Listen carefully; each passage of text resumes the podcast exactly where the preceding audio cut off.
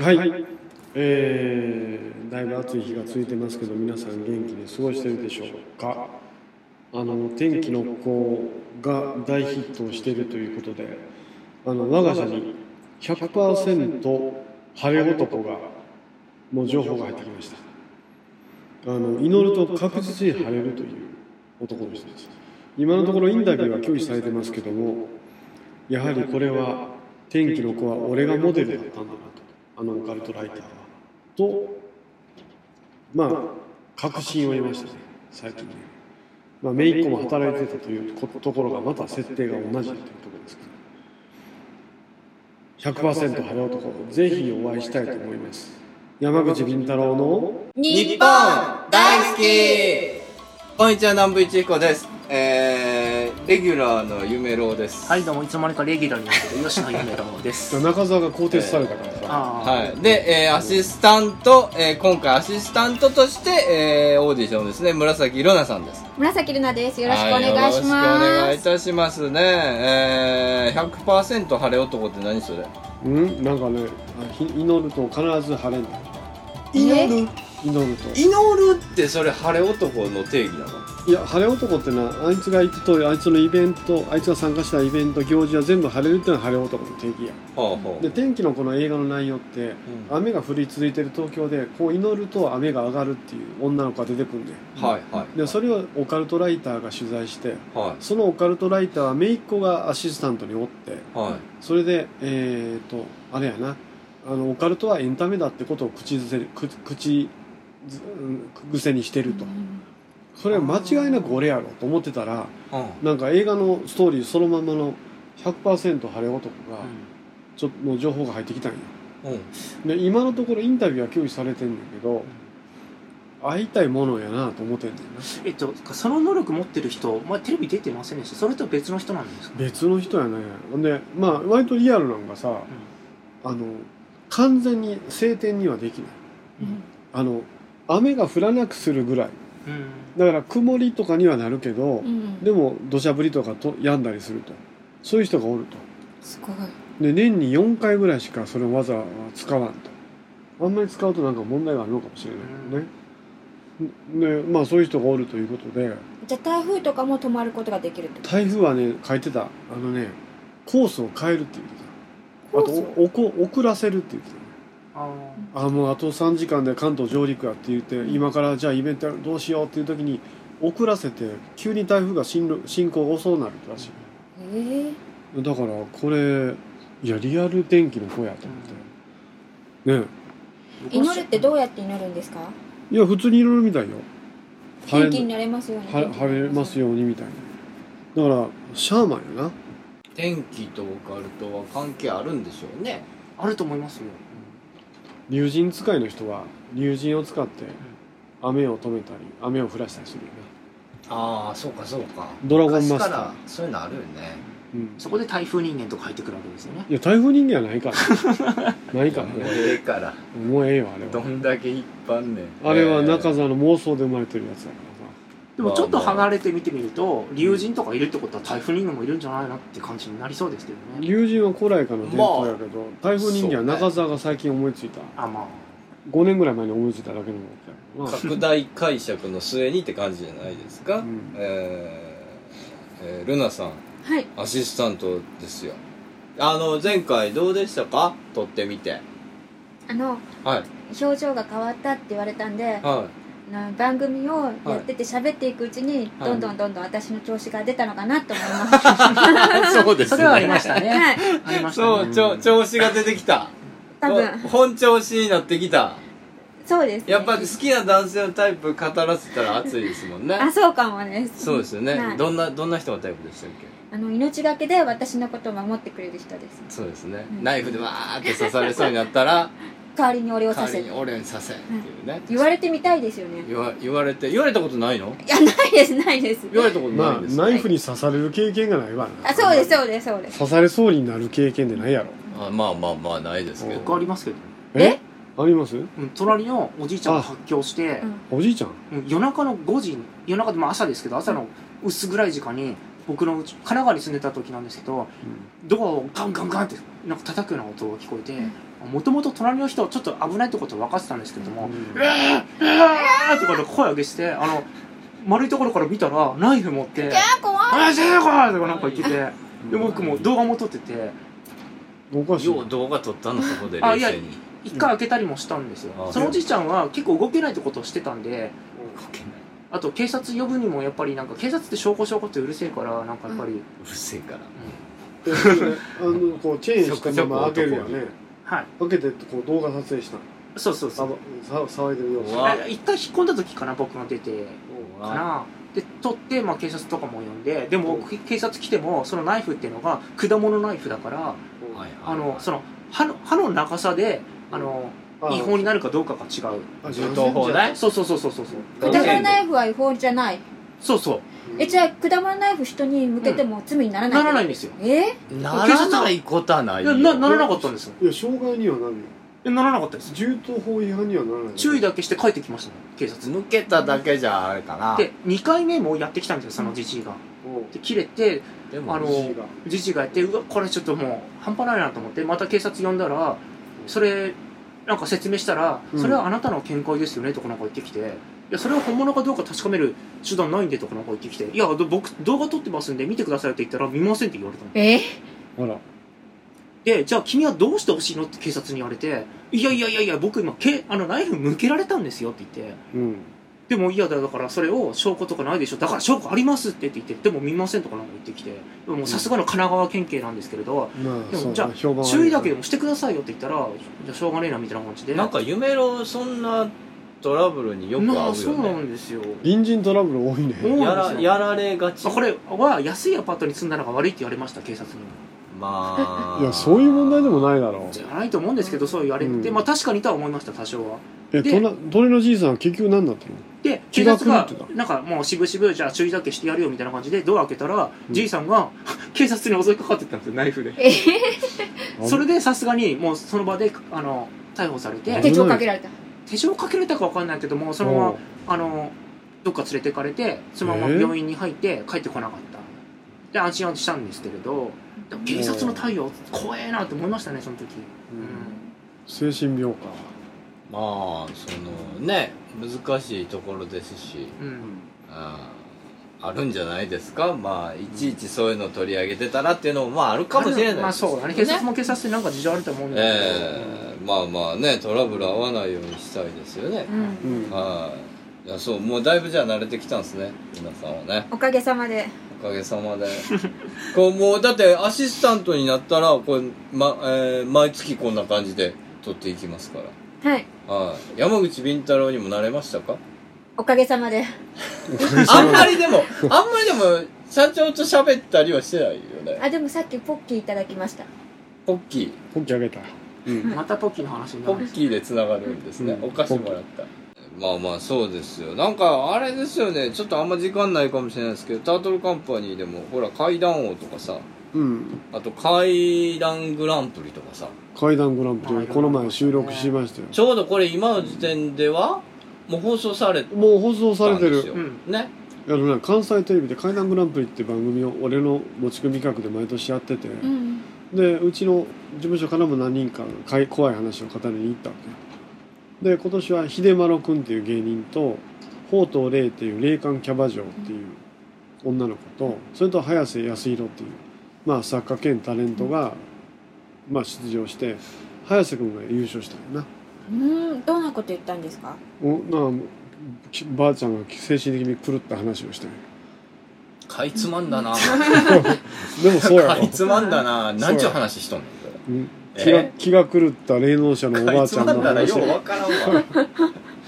えーまあ秀丸さんだって「ザ・世界仰天ニュース」にも出会ってですね、うんちょっとメディア露出がですねそうそう立て続けに日本テレビと関西テレビやからなそうですよ、まあ秀丸さんっていうね秀丸君っておんおんねんそういう子が芸芸人人でさな、んが、うんえーもう35かな、彼はなんか連絡来ましたお宅のとこ秀丸さんへのいらっしゃるみたいですね問い合わせとかなかった今もうだってオンエアさされて「世界仰天ニュース」が1週間ぐらいかおう仰天ニュース1週間であ関西テレビファンファンの子から来たで見ましたとか面白かったですってなはいはい業界の人からまだ反応はないなねこれからまたね、うん、また反応あるんちゃうそのうちいや秀丸さんはねあの、うん絵面がいいというかカメラ映りがやっぱ俺ええなと思うんですよね、まあ芸人らしい感じだなそうあの感じってもうテレビに出てなきゃダメな人なんですよ、ん秀丸さんは、うんまあなそういう人うんよだからようやく出てきたっていうね、まあ今度また嬉しいなあ CX とかちょっと俺売り込むからさちょっとプロデューサー関係でバーンとまたメールでセールしてぜひぜひねこの子使ってってやろうかなルナさんはあれで映像作品とかいろいろ出はったんでしょあ一応そうですねどんなものに出たんですかあの千葉テレビとかのドラマとかに出たりししてますそれもうえっ、ああとと CM にも出てるんで CM とかうすごいいや役者さんん、もう役者の仕事もしています女優さんですねはい演技とかじゃあもうバッチリですねいや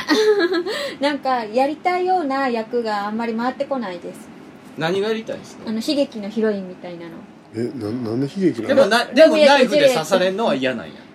だから刺されそうになる場面やりたいくて 刺されそうになる場面をやりたいんやその時に守ってもらいたいんですから守ってもらいたい、はいああそうかああだから演悪劇悪役は必要なんです演劇は勉強したことあるの刺すやつがああんまりそこまではないですなんで高校時代演劇部だったとかそういあうことそうです演劇部あ演劇演劇部かはい一緒やんあ、うんそうなんですね俺も演劇部えそうだったんですか知らなかったへ演劇部とプロレス研究会高校時代うえん、大学時代は落研と演劇あのプロレス研究会やうん、うんプロレス いや、そうなるよな。まあまあでもそういやその反応そうなはり合まっすてる合ってる。うんふんってなるよ、うんそれは。そうだよね、ふんってなるね。うんえーそうなんだそうなんですけどね。ちょっとお茶飲んでるとこ申し訳ないんですが、番組の趣旨はいはがいできますかこの番組は21世紀のカルチャーや民族学をオカルティックに解釈していく傍らタートルカンパニー所属の面々が自由気ままにトークするラジオ番組ですなおこの番組はラジオサンキュー FM ビザン FM ワッチ八王子 FM ラジオ成田ほか YouTube iTunes ストアなどで放送しており過去の放送もそちらでご視聴いただけますお便りのアドレスは nippondaisuki2005 アットマーク yahoo.co.jp です採用された方には特製ステッカーを差し上げますはい、ということはいで今日もよろしくお願いいたしお願いします。山口敏太郎の日本大好きよくテレビ局のプロデューサーに言われるんですよね山口さんの事務所って収容所ですか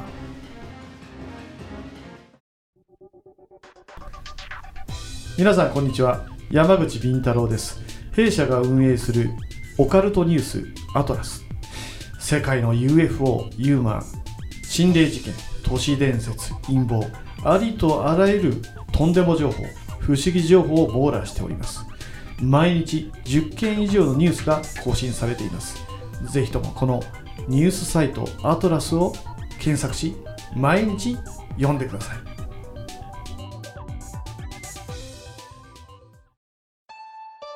山口敏太郎です山口敏太郎のサイバーアートなんては大変好評を得ております3億円事件やグリコ森永事件の闇オウム事件の真相山の民参加海の民の秘密さらに霊がいるとしか思えない心霊事件また数々の霊能者の古速なトリック日本政府がひた隠しに隠す UFO 事件の真相陰謀暴略事件 UFO 軍事都市伝説心霊呪いユーマ宇宙人すべての謎を網羅する山口敏太郎のメルマガサイバーアトランティアをぜひお読みください毎週火曜深夜発売ですメールマガジンフーミーメールマガジンフーミーで山口敏太郎のサイバーアトランティアを検索してください肩こり腰痛膝首の痛み体の不調は新橋のゴッドハンド新運動グループへお越しくださいニュー新橋ビル3階健康プラザ新運へどうぞ電話番号0335978755営業時間は10時30分から23時まで新リンパマッサージがおすすめですはい、お便りいただいておりますと言いますか、えー社長がやってるアトラスラジオの方に、まあ、来たお便りですね。そうやねはい、うんえー、で、その時にトイレの花子さんのお話をしたのかな。そうそうそう、はい。で、それにまつわるお便りということですけれども、えー、私はビンタロウ先生と同年代だと思いますが、通っていた長野県松本市の小学校ではトイレの花子さんは話題に上らなかったと記憶しています。私の通っていた小学校は大正か昭和初期に建てられた木造校舎でもちろんトイレは全てボットンでしたそこで恐れられていたのは赤い手青い手っうんていうのと、うんえー W、えーこれアルファベットの W ですねでしたとその2つでしたとで赤い手青い手は便装から赤い手もしくは青い手が出てきてお尻を触られるだったか 嫌やね便装に引き込まれるだったか、そんな感じの話でした。まあでも記憶が曖昧で、えー3歳年上の姉に確認してみたら、えートイレから手が出てるけど、本体がいいるから覗いちゃダメって話じゃなかったかとか、うんえートイレに落ちて死んだ子の例じゃなかったかとか、まあいろいろあったと。うんえーまあそれが、えー一つですね。赤い手、青い手と。うんえーで、えーもう一つですね、その W の方ですけれども、うんうんそんな赤い手青い手なんかまだ可愛いと思えるほど、私たち姉妹が恐れていたのは W でした。民太郎先生はご存知かもしれませんが、一応説明させていただきますと、W はトイレの個室を開けると自分とそっくりな人間がすでに座っていて、今でいうドッペルゲンガーですね。うん先に W と言われると死んでしまうので W よりも先に W と言わなければならないという会談でしたなぜかみんなダブルではなく W と発音していたのが印象に残っていますということですね、W で赤い手青い手は学校のトイレにしか出ないと思われていましたが W は学校だろうが家だろうが出てくるという話だったのでトイレに入るときは学校でも家でもデパートでもドキドキしたものですと、えーまあそういうことですねで私の通っていた小中学校では花子さんの話題はなかったんですが中学生ぐらいの時に初めて花子さんの話をした時は雑誌かテレビでね、えー都会のトイレにはおしゃれなのが出るんだなと思いましたと、うんえーいうことですねはないるほどということでございますけれども大体あのトイレに出るのは赤い手青い手ってあったよなで僕それ知らないんですよ私も知らないです初めて知らないのはいえ知ってるよな知らないですねえ知らんのうん知こられな世い代間かな知ってますよねあ知らないです今ちょこっと検索してみましたけどうん岡本太郎のなんかうん芸術品しか出てこなかったですよあー赤い手青赤いい手手青い手で基検索本あれですね、うん赤い髪青い髪って呼ばれることああがそういメうジのャーもみたいですね赤い斑点着着せましょうか青い斑点着せましょうかとかねいろんなバージョンがあるで赤い斑点っていうと血だらけにされて青い斑点っていうと吸血されて殺されるどちらかというとなん殺かさそれは聞いたことあるあーなんかそういうのあったよ僕もそれを聞いてちょっと赤と青であるれる、それどうやったら回避できるんですうん、か必ず赤と青やなんて言えばいいえどちらも結構ですえうんの紫紫紫って言ってたいりませんー、紫両方なんで紫なんですか両方両 方両方血だらけにされて血吸われそうるそう そうそれうんいやだからあの結構便所妖怪って多かったよなうんうんうんだから青い手赤い手はこう出てくるんだねでね一回俺こ小学校2年生の時にあの便所の中に手首があったの見たことやあだーやだる手首手首それは霊的な意味ですかいやそれであのトボイルレトンです掃除かトイレいやもっともうすでに推薦になってたから、はいあのあのねあれあれなんよこのラジオはあの中澤とかねあの早瀬の田舎の話があるんだけど、一応県庁所在地やから結構俺らの世代でも早く推薦が普及してたわけですよ、またそういうあれですようん、そうあのそれを中八王子の子に言うてもピンとこうな県県やろな最近の若い子で推薦だったけどなんか手首は浮いてるって話になって、うん水洗で水が溜まってると和式やけどな、水が溜まってると手首が浮いてるっていうぐわでもう7歳にしてすでに妖怪研究家だったから俺が呼ばれたわけよ学年の中であいつが一番詳しいってことだよで俺見に行ったら確かに手首みたいなものがもう白濁しててーや手の形なの確かに手の形なんだよ、まあ、当然スマホなんか持ってないしででもこれなんやろとつついたりいろいろしたけど手首やとで「風間君これどうしたらいいの?」って言って流してしまえばいいだろうってことで流しうんたそれでおしまいやええそこでなんか取っておこうとはならへんのいやまあ子供やからなととりりあえあずえずな子供だとそうなっちゃうもんもうみんながパニックになってるからさ、だから今考えればねあれは何か腐食腐敗して浮いてただけなんだろうなっていう気がするけどねでも人の手の形してたんですね手の形してたそっくりやったうんじゃあれは何だったんあだカろッうパねの手かもしれませんねカッパの手だったんかねうんどっちらにしろ気持ち悪かったねうんそれでも気持ち悪い話ですね青いって赤いってでもいっぱいあったよなお尻触るお尻触られるってなかった全然ないです貝なでって江戸時代からある妖怪で貝なでっていうのは手が出てきてお尻をこうやっておしっこしてる女の子のお尻を触るとかそういう話階段とか聞いたことない小学生のないですないや足掴まれるってのはありましたけどね足捕まえボットントイレってないでしょないな経い験ないないっすねないあ僕はあの母方の実家がボットンだばあっちゃたんんちで経験あるんですけれどでボットン便所の方がやっぱり変な話多いですよね、ボットントイレ怖かったようん、こ怖いです怖いです怖い不気味やもん漫画声だめになってるからでもしあそこに落ちたらどうなるんですかあなんか健康になるっていうえ伝説があったよ、ででもねよく考えたらあの結構今無菌状態の子供が多いから、うんねこのばい菌をすぐ消毒するやん、うんだから意外と体は弱くなるでしょで犬とか猫がおる家庭の子供は丈夫に育つっていうのは犬が雑菌とか持ってるから、それと同じでこういうために入ったら結構雑菌が体に入ってるか気ら持ち悪い健康になるんじゃん い怖い嫌だなやでもさボットントイレは本当に夜行ったら怖かったな怖いですね、うん俺おばあちゃん家がボットントイレでさ怖かったあんな俺の家も俺がな幼稚園入る頃ぐらいまではボットントイレだったあれは怖かったで落ちる恐怖があるからちょっと踏み外せばそうそうえそんな落ちれるほど穴開いてんの子供だったら落ちるいよや子供だったらなんかありえ落ちれんのだって落普ち通れのると思ういや落ちれるかわなかんんないでですけどそんなシステムなんまあおかしない落ちれんのいやもっとなあの父方のばあちゃん家は商売の商売やってたんやけど花屋そこのあの納屋の横のトイレはボットントイレだったんよはい、でもう大工さんが作った戦争前に作ったボットントイレやから、板を渡してるだけなんだよ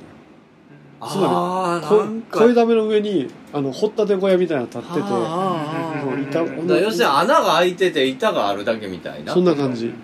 そこで戦争前のトイレ使ってたからさばあちゃん家であれは怖かったわえ震災の時はどうするんですかトイレいやーどうするんやろ まなたそら話がそらもう仮設トイレの話これトイレ妖怪のトイ話レ妖怪の話ねあじゃあちょっとトイレ妖怪の話だったらあのね斎藤さんっていう妖怪がおるね斎藤さん用務員のおじさんが亡くなって斎藤さんが亡くなって妖怪になった斎藤さんはお尻を拭いてくれる妖は怪でトイレやってるとお尻を拭いてあげるよって拭いてくれるいそれは気持ち悪いです ね多分ね変質者がモデルになってるんじゃん馬琴さんみたいバギーさん がバギーちゃんまあだから多分そのトイレからトイレって無防備な場所でしょだからみんな怖いんですよ多分怖いよで穴が奥にあるわけじゃないですか、そっから手が出てきたら怖いしそっからなんか出てきたら怖いし、個室トイレって入った瞬間ちょっとこう一人で一人っきりやったりするからそういうのから出てくるんじゃないですかこういう学校の噂とかで学校のトイレってもう汚くて気持ち悪くてなんかもう薄気味悪いじゃないですか基本そうそうそうなあんか床あのもうタイルや しなんかあそうそうそう、ね冷たいあ感のじザッがザッザッザッって掃除するやつみたいやなってたやモっッてたプモップのそうあのブラシやなブラシブラシでブラシデッキブラシみたいなやつねああれのああいう感じがちょっと気持ち悪いもんねうん韓国にもトイレ妖怪おるねいやタルガル巨人鬼人っていうのがおる韓国タルガル鬼人ってあったあの卵のような形とんやゆで卵みたいなに手足が生えたような妖怪で逆立ちしながらトントントントンってやってくるでうんねその学生がトイレ入ってるやろそしたら逆さまになってるからこうトイレを下から覗くここにもいないここにもいないここにいたって言ってそれが韓国で流行ってるタルガル鬼人っていう覗いていくわけそういう妖怪がおるらしいねだから世界共通なんじゃんな、うんトイレ妖怪っていうあのはと日ね本今の話したその青い手赤い手とかは、うん最近の多分都市伝説的な妖怪だと思うんですけど、最近やな昔のやつだとカンバリ入道もそうですよね、頑張り入道ホトトギスう聞いたことあるねなんか頑張りに言うとってトイレを覗く妖怪がおるで覗かれたら怖いから頑張りに言うとホトトギスって言うと逃げてくるへえそういう妖怪がおる、入道してるのにそんなことするっていう。よくわかんないですね。そうなんだ一応出家してるはずなんやけしどかなしてるのに。かっといいのにね W ってだから俺俺 W って言わなあかんの先いにや俺この話は初めて聞い僕も知らないですね。個室開けると自分とそっくりな人間がすでに座っていてた知ってます多分っていうか人がおんのに入るなあ、なに、ドッペルゲンガーみたいなのがいるってことですかいやまあだから自分の分身がおるやよってダブルではそいつよりも先に W って言わなあかんこれ W っておそらく WC の W でしょうね